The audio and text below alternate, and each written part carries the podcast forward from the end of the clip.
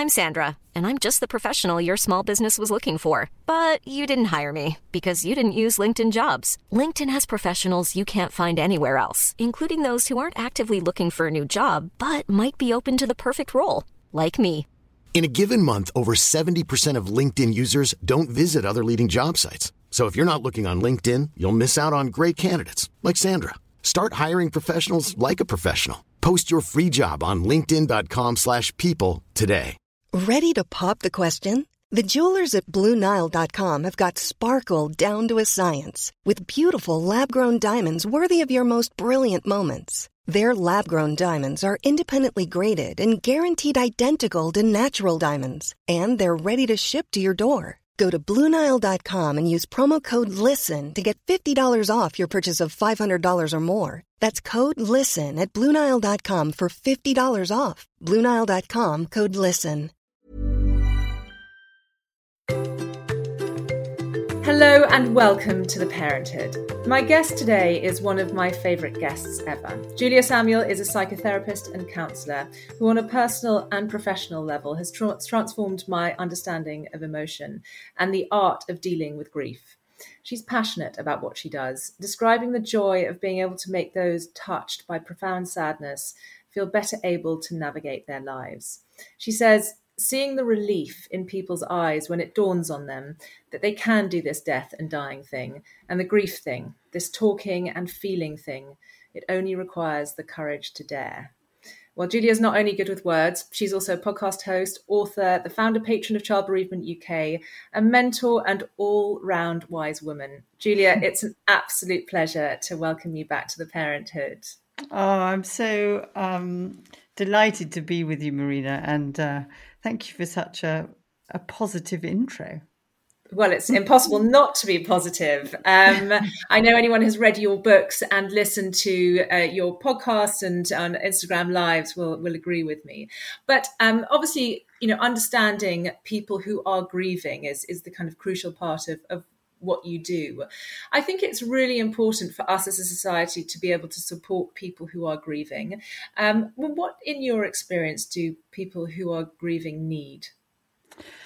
I think, I mean, if you take it a step back, that all of us will at some point, unfortunately, in our lives grieve. You know, no one can navigate their their life without someone they love and significant dying. So I think this is a universal kind of understanding that would help everyone, not just kind of think you're going to do it for others.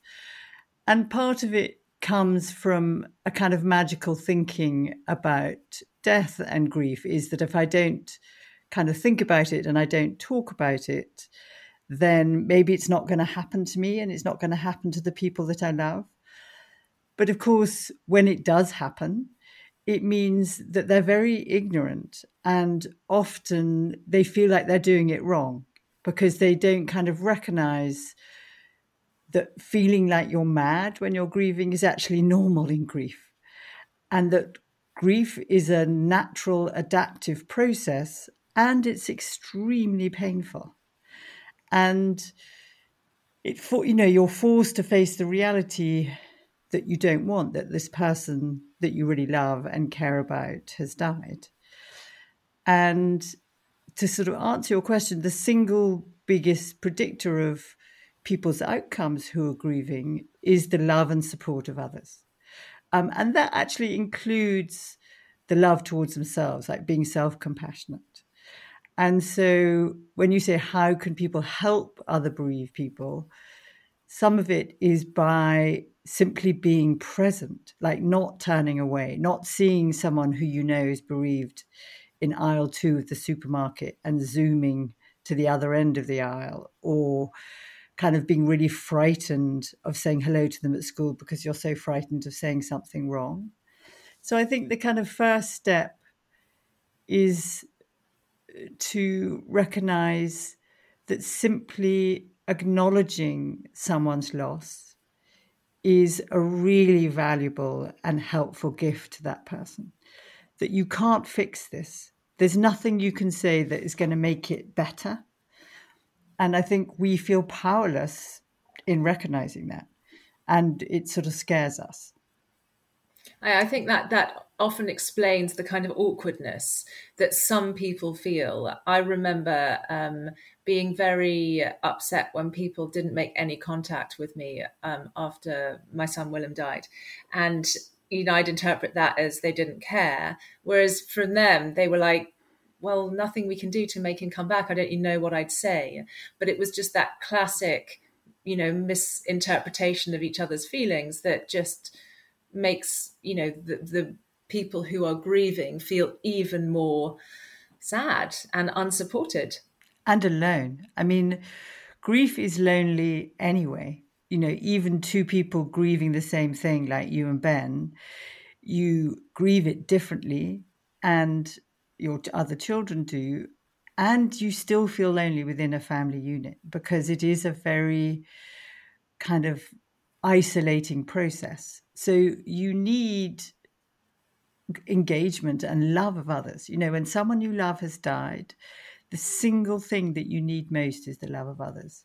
And the complexity, like you're talking about, of people looking at you with kind of fear, is partly this magical thinking, like, I don't want to catch this. But also, it's mainly male, male, male weaning, well meaning that I don't know what to say and I'm frightened I'm going to upset her, or maybe I'm going to remind her of something that is going to distress her. And the fact is, you are preoccupied with this loss 24 7. No one can remind you. And actually, by saying Willem's name, you know, remembering his name is, is a gift to you that he was born that he existed, that he matters, and he has a name, and he's your child, um, is an enormously important thing. But people are frightened of doing it because it's so real. But actually, one of the hardest tasks of mourning is facing the reality of the loss. Um, so if we all obfuscate behind these kind of screens of of distance, then it's it makes it harder for everybody. I, I, I really recognize what you say about loneliness. And do you think that's got worse as death and baby loss is less common in our society? Because I feel there's almost a little bit of a stigma around grief because it does happen rarely. You know, when it happened to me, I didn't really know anyone who had experienced anything like what I had. And I remember um, interviewing a girl called Elle Wright, whose baby died after a couple of days. And she said that when, you know, it was so beneficial for her, she found a group of women on social media who had all lost babies at around the same time. They were dotted around the country. And she eventually became great friends with them. And she called them her warriors. And she said, you know, just their friendship and being able to talk honestly to people who'd experienced the same devastating thing as she had made her feel so much better. And, and reflecting on what you said and what she said it's it's you you're no you're no longer doing it alone. Because i think also with your partner you often grieve in different ways. Certainly for me and ben you know i was in a much more intense period of grief right at the beginning. For him it affected him a, a lot later. And so i did feel extremely lonely in my grief. Yeah i mean i think women and men tend to grieve differently. And i think you know, one of the the gifts of social media is that you can travel miles and be close to someone who you've never met before when you have a shared experience like a stillbirth um, or any loss. And I, I think that I, I mean, this is probably a bit mean, but I think we have some of the American kind of attitude to death that somehow death is a failure that there's a sense of you know winning is living and dying is losing um, and certainly a death out of time, like a stillbirth or a miscarriage or a child dying, fortunately is very rare. Well, I mean, a miscarriage is one in four, so it, it's less rare, but stillbirth's one in a hundred. Um, children, it's 6,000 deaths a year. Um, I think it's, I think it's, what is difficult about it is that it's everyone's worst fear. And so it's impossible to even think about. And kind of seeing you and seeing you suffering reminds or puts people in touch with the possibility that it could happen to them or other people that they love and they wouldn't no one would be conscious of that but also you grieving you transmit signals of distress that are that land in the people at the school gate your family your friends into our bodies and so it takes a lot of courage and endurance to sit because grief often feels like fear and it's transmitted like fear or distress into our body. So to sit with that and breathe and not have to say something, to listen to you, to say to you ask you, tell me about Willem, or, you know, what do you need? Um, should we go for a walk? You know, offering things, um, but being alongside you and listening with space for you to kind of say what you need rather than having to jump in with what I think you need is the key thing, really. Yeah, listening and compassion.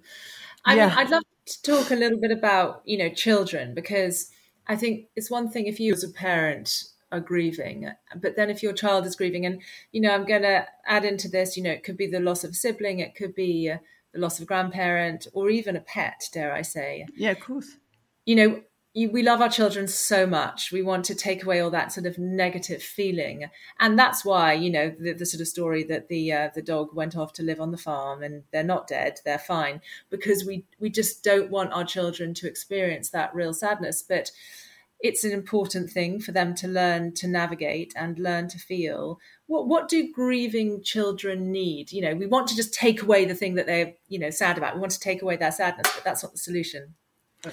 You're absolutely right. That is the reverse of the solution.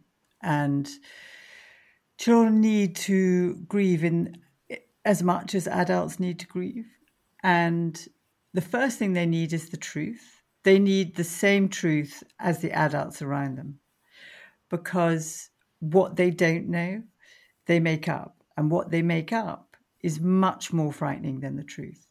So if you think of it as, you know, I think animals as, you know, the level of the loss is the level of a of the love is equal to the level of the love. So your family pet that that child has known all their life, and I know from your wonderful Instagram that yours is literally like a sibling that sleeps with them and and you know is part of their daily kind of family community. Um, would be a very significant loss, but also it would be a very significant learning of of that death is part of life and that when you learn that death is part of life, it's much less frightening. And children aren't instinctively frightened of death. They learn to be frightened of it by observing the adults around them. So that if you model that, you kind of say to the child that this, part, you know, your grandfather has died, say, you know, grandpa has died, and that means that his body doesn't work anymore. He may look like he's asleep, but he's not asleep, he's died. And you don't use passed over, um, gone to a better place first. You use the death word. They learn to do that. And then you can tell them, they, they learn to kind of believe that and trust that. And then you can tell them your belief system, whether it's heaven or whether it's whatever your religion is. Um, and they they can manage it. And one of the things that we talk about with children who are grieving is that they very naturally are very sad and they're very naturally okay. So it's like jumping in and out of puddles. So they can jump in a puddle and be really sad and miss their grandpa, and then jump out of a puddle, eat an ice cream, howl with laughter, then do the reverse. And that we don't need to kind of stop them being sad, like you said at the beginning, that you're absolutely right. We need to allow them to be sad and allow them to be happy, normal kids. Um, so I recently I've worked with quite a lot of families with bereaved children, and they're te- more teenagers, but they fiercely don't want to be different at school to their peers. They want to be the same, and they need to be allowed to be the same and also recognize that they do have a vulnerability that they're also grieving you know and again it could be a grandparent who literally is a sort of huge part of their lives i think often the death of grandparents is kind of under it's under acknowledged how important that can be to their grandchildren.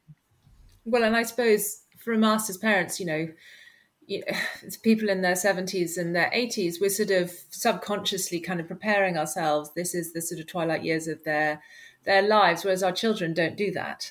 And so it's a shock and it's sad. I mean, inevitably sad.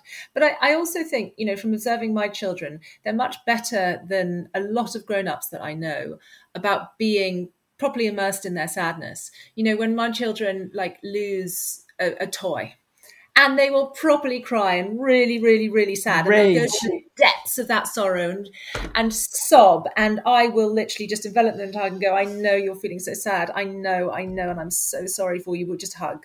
And then it's almost like they get to the pit of that sadness and then they sort of think, okay, all right, I'm ready to emerge from this. But they've embraced that intense emotion. And I certainly felt like with crying, it was really good to just – properly dive into the tears and then I sort of come up again for air, and I felt so much better rather than constantly thinking I've got to hold myself to hold it together, hold you know, hold it on in. I mustn't show my emotion in front of my friends or my children or in inappropriate places. I sort of learned just not to care about what anyone thought of me, and if I was feeling really sad, then I just properly live in that sadness. And you're completely right. Is that physiologically tears do release hormones of distress, the sort of cortisol and fear and anxiety of, of, of grief, and give you the sort of hormones of feeling calm and relieved and like sort of cleared through the pipes in some way. And so, you know, one of my big messages, and this is as true for children as it is adults, the things that you do to block the pain is the things often over time that do you harm. So if parents don't tell the children the truth and don't just let them get to the depth of their tears, but say, no, no, don't be sad, don't be sad, and distract them and put on a, a cartoon or something, they don't get that full kind of circular beginning, middle, and end of their feeling, which then le- releases them to hop off your lap and and be a happy child. Yeah, yeah, I I, I get that. I mean, it's at some point, though, distraction, I found that quite a useful tool. I mean, it yeah. definitely came hand in hand with the acknowledgement of the sadness that I was feeling. But I did feel that, you know, that sort of let's go and do something, let's go and go for a walk, or let's go and pick some blackberries, or let's go and watch a movie that we all want to watch. That, you know, it, as long as that acknowledgement was made, that wasn't going to take away the pain, but it was just going to distract me for a little bit, was actually a really lovely thing. Completely, and you need both. So it's, uh, if you only distract, then that um, kind of keeps your grief stuck and kind of locked in your body. But the kind of movement between allowing yourself to be really sad and finding ways of expressing that sadness. And for some, that may be painting, it may be um, writing, it may be crying, it may be, you know, thumping a pillow, but releasing that what you're, you're your suffering, your pain. Pain is the agent of change. That is healing. And then oscillating to doing things that distract you, that give you joy, that are comforting, that are soothing, that are um, is work. I mean, I think work can be a very useful structure when people are grieving. Your, your, concentration is depleted, but doing a few hours work, you have a sense of agency and control that you feel when you're so powerless when you're grieving that can be really useful. Definitely cozying up, watching a movie together as a family is really helpful. I think walking and being outside in nature and walking and talking, walking and not talking, skipping, ending up with, with us in a sort of cozy place for pizza and and um, whatever it is. Wine. I was going to say Coca Cola, but wine. maybe um, not if you're a child. yeah, maybe not. Um, is is really important because doing the comforting, um, restorative aspect gives you the wherewithal to go back and do the loss work. So it's the oscillation between the two, the movement between the two. You know, and in the first stages of of of grief, the loss is overwhelming and the moments of relief are smaller. But over time, because you've done the work of grief, it frees you to have more time when you can concentrate, where you can have, if you give yourself permission, and that's often one of the struggles is that somehow you don't give yourself permission to be okay. You feel guilty when you smile or, or are happy. But if you give yourself permission to do that, um, it supports your grief. Yeah. And what what what's really unhelpful when it comes to to grieving? What are, is there anything that society does or that people think is a good thing that actually isn't i mean you mentioned already that sort of protection that you know when a for a child when a pet dies sort of pretending that they haven't died and making up a story incorrect story so um I mean, the big things are the things that you do to block it, which tend to be the sort of anesthetic things. And so that can be drugs and alcohol, it can be busyness, it can be sex, it can be. So it's a it's a it's a a matter of intensity. If you if you doing those things, having a drink, having sex, you know, all of working if you allow yourself to do the grief work, as I said, is healthy. What is unhealthy is if you don't do any of the grief work and you block the pain. And that, you know, as, as human beings, we are wired to adapt. We are grief is a natural adaptive process that incrementally over time we learn to accommodate and adjust to this new reality, the sort of paradox that what we most don't want, we find a way of learning to live with. But if we block that natural adaptive process by never facing it, you know, what you don't face, you can't fix. You keep it unevolved, unchanged in you. And that's when you can get complex grief. Or, as the research shows, 15% of all psychological disorders come from unresolved grief. Um, and they may come out much later. So, you know, I've had many clients whose maybe their parent died when they were eight, who, like often children do, they want to be okay. So they kind of knuckled down, they went to school. Often they were very successful, or the reverse. Ready to pop the question? The jewelers at Bluenile.com have got sparkle down to a science with beautiful lab grown diamonds worthy of your most brilliant moments. Their lab grown diamonds are independently graded and guaranteed identical to natural diamonds, and they're ready to ship to your door. Go to Bluenile.com and use promo code LISTEN to get $50 off your purchase of $500 or more. That's code LISTEN at Bluenile.com for $50 off. Bluenile.com code LISTEN. Hiring for your small business? If you're not looking for professionals on LinkedIn, you're looking in the wrong place. That's like looking for your car keys in a fish tank. LinkedIn helps you hire professionals you can't find anywhere else, even those who aren't actively searching for a new job but might be open to the perfect role. In a given month, over 70% of LinkedIn users don't even visit other leading job sites. So start looking in the right place. With LinkedIn, you can hire professionals like a professional. Post your free job on linkedin.com slash people today. At school, they kind of either rebelled or worked super hard to have control. But then in their 30s, they'd break up with a boyfriend or lose a job. And then all the unexpressed losses from their past will overwhelm them. Um, and I mean, that is often that can happen anyway, even if you've done the grieving, but it happens in a much more complicated way because you've often got very negative coping behaviors. You've talked about um, learning to live with the grief, and a big part of that is obviously what you do as a psychotherapist. Because so you know, I, I saw you from a. Uh, we got to know each other after Willem died when when you um, counselled me, and and that was something that I was really unfamiliar with. I'd never had any kind of sort of therapy before, and I remember thinking, I mean, how is this going to help? You know, the only thing that's going to help is if my you know my reality isn't true and my baby's not dead um, and i was so wrong i will freely admit now that i think the you know the psychotherapy that i did with you was the single most important thing in terms of acknowledging and as you just mentioned coming to terms with that reality um, but talk to me a little bit about psychotherapy and how that works. Because a lot of people that I speak to who've experienced the loss of their babies, it is generally, don't really understand how that might help and why it's worth doing. Well, I mean, first to say, I, I'm very touched at how open you are about our relationship that that you came to see me as a therapist and um I, I I'm always moved when it makes a difference that you know when when it's helped you. So i'm very kind of touched to hear that.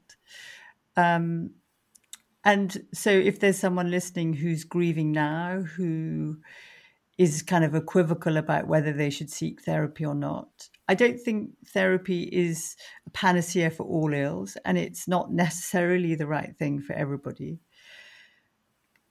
But you know the purpose of of therapy is in in my terms and every you know there are lots of different models of therapy and different therapists bring different kind of hues to the the, the therapy sessions. In my um, practice i kind of believe if i can create a relationship that you feel seen that you're allowed to be who you are and there's a sense of warmth and trust that grows between us, that then creates an environment where you can begin to trust yourself and begin to face the pain that you're feeling. You know, in that kind of little 50 minute box, which is quite a safe portion of time. Um, and the, the, you know, like all therapy. So if someone comes to therapy because their husband has left them or because they have an addiction, you don't solve the problem because most of those problems in themselves are not solvable. What you do is you create an environment where you learn to live or adapt your behaviors or adapt your beliefs, change your attitudes to yourself so that you can grow through the pain of it and learn to live and engage with life in a different way given what has happened to you. So it may be that, you know, you, you were a five year old who had very unloving parents. No therapy is going to take away the hurt from that in the same ways when you came to see me, I, there was nothing that I could do that could take away the hurt and the pain of the loss of Willem dying. But by it's really discovering yourself. I think the it, I think what I offered with you was some, was some basic understandings of what's normal in grief. That said, normalize what you were feeling, and permission to feel it.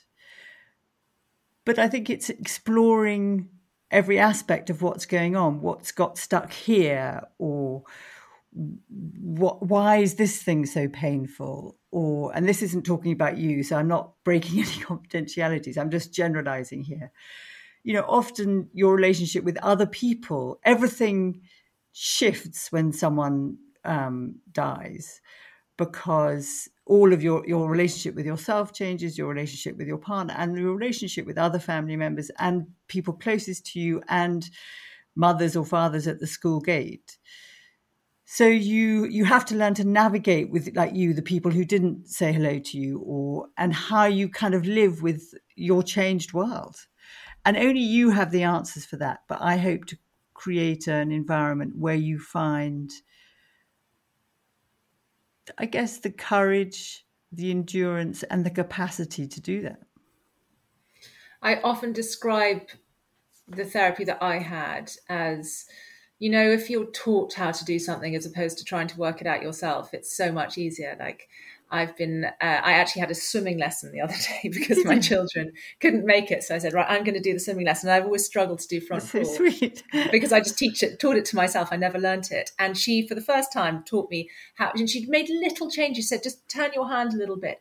And it was suddenly so much easier because i had an expert saying this is how to do it.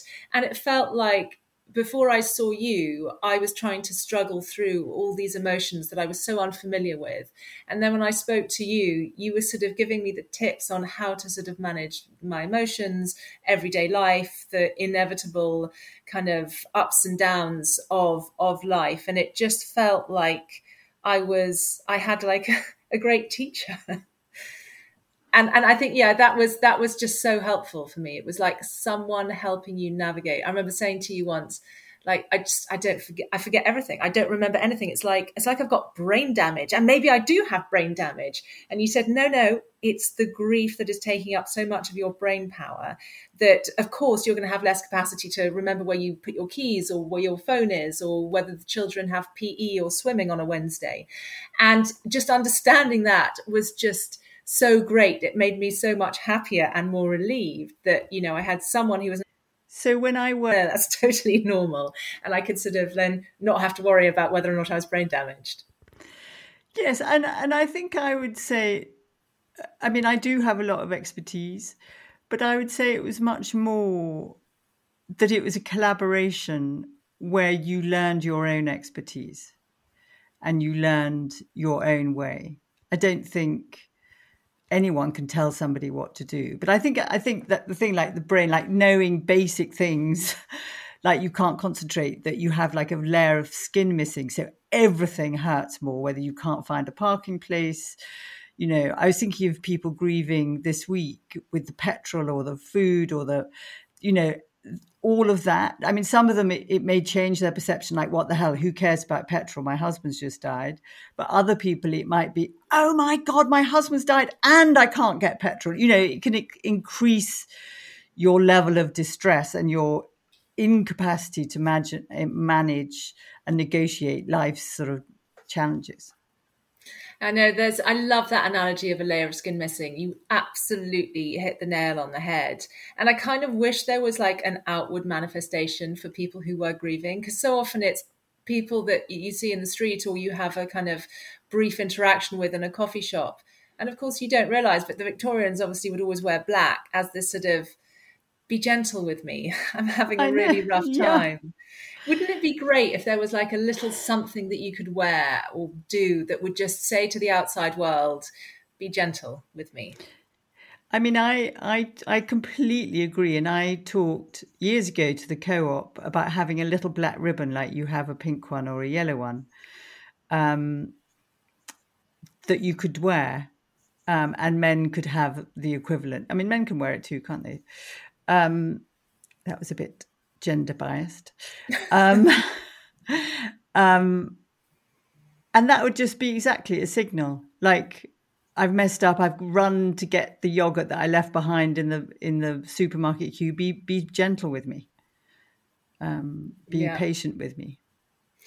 And what about children? Um, I mean, it was great for me as an adult to sit and chat to someone that you know, especially when I hadn't met you, I knew what you did and I had a sort of immediate trust.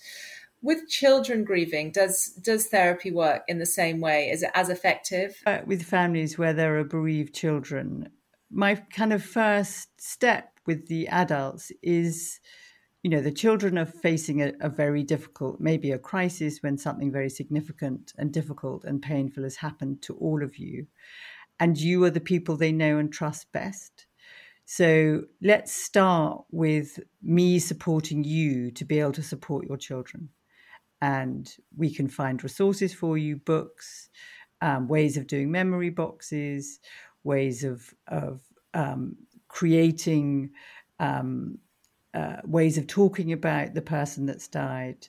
And they will more happily and openly do it with you. Um, but you know, teenagers who are wanting to kind of individuate may not want to talk to their parents. Um, and even young children might just find it too much. So then I think often people use art therapy, play therapy. So it's again, it's finding ways of putting children need the whole story and narrative, every piece of the puzzle. So they need to find a way of telling the story that answers the question who, what, and why. Um, and doing it with other children often takes I'm a weirdo out of it. So at Child Bereavement UK, we have group, you know, young people's groups and groups for families that come um, where they can be with other bereaved children, and that I think is really, really helpful. And one of the things that I know you've been working on and is now available is um, the Grief Works app. So it's a, a psychotherapy app um, which specifically deals with grief, which sounds like the most amazing idea. In fact, I was just emailing someone um, who's very sadly recently lost her, her baby. And I said, you know, the idea of having a therapist in your pocket whenever you need them is just sounds like the most amazing thing. Um, tell me a little bit about, about the app. So, I mean, the app, what I wanted was this is can be for between sessions with a therapist.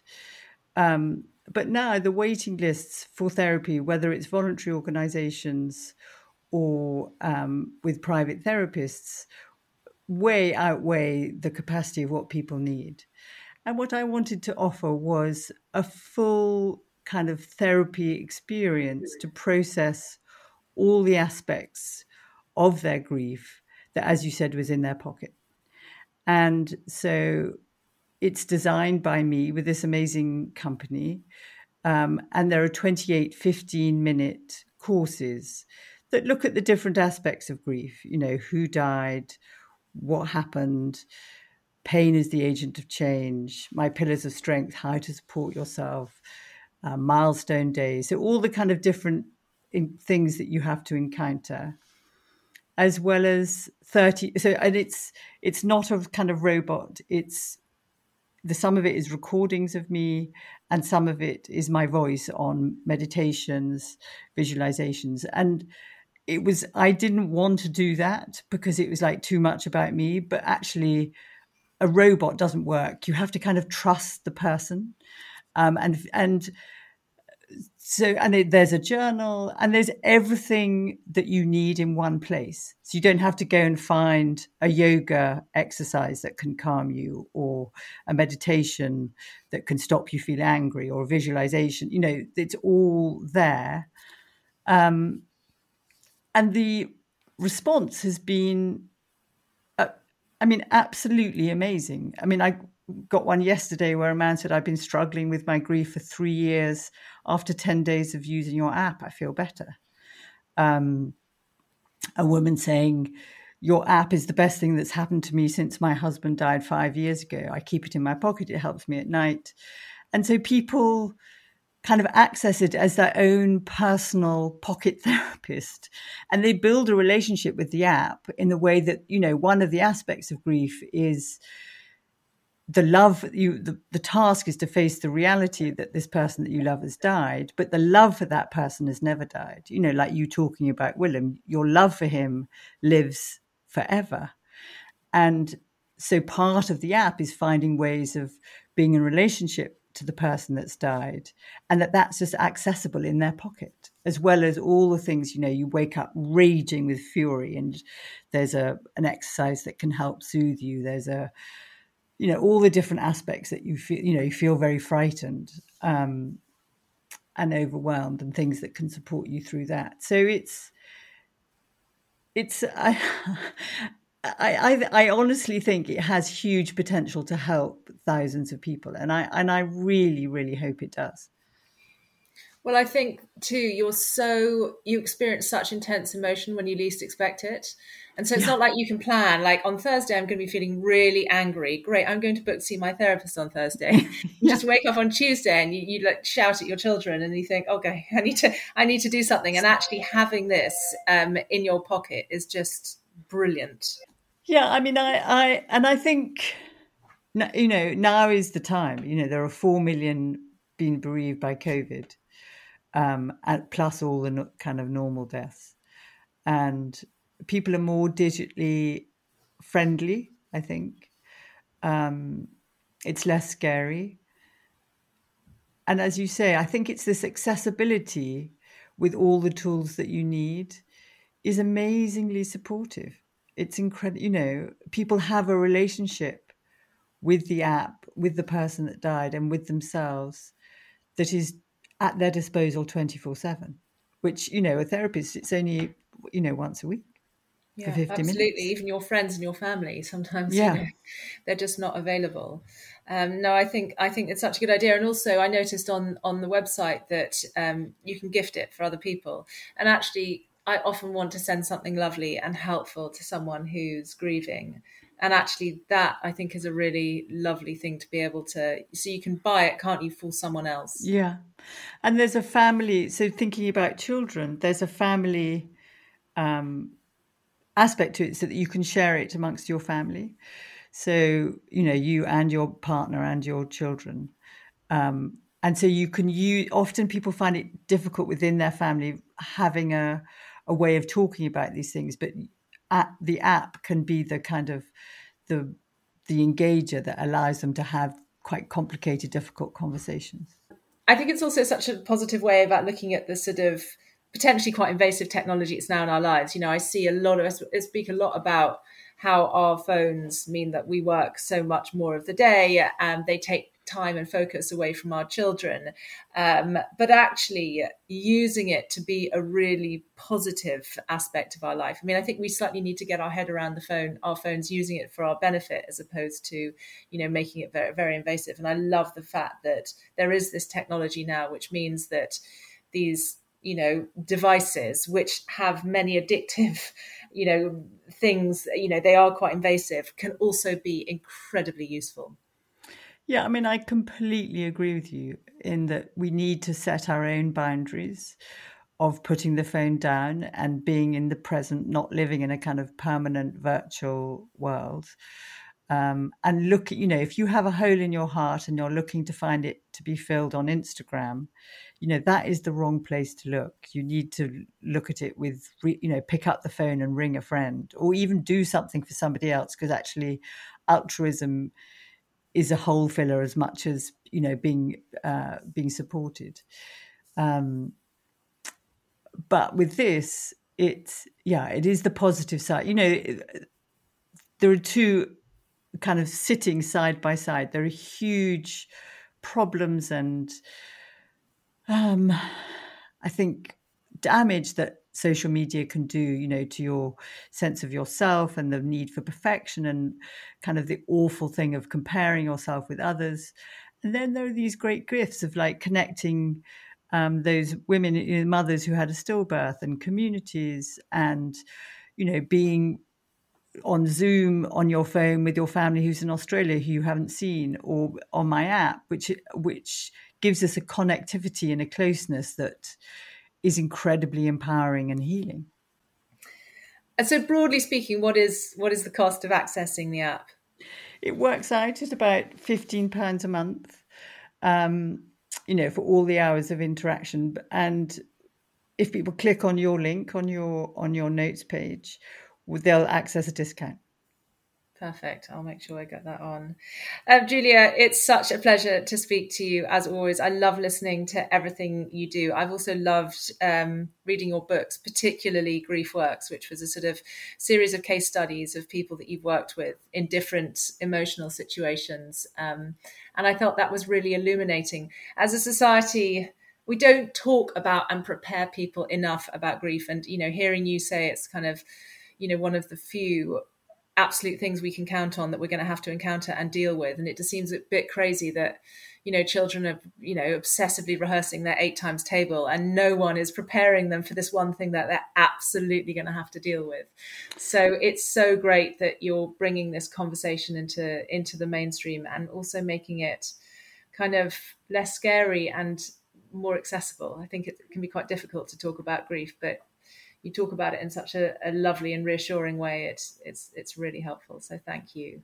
Well, it's been a pleasure talking to you, and I agree that we need to examine death as much as we examine life, and it takes the fear out of it, and actually gives us more engagement and enrichment from life when we face it.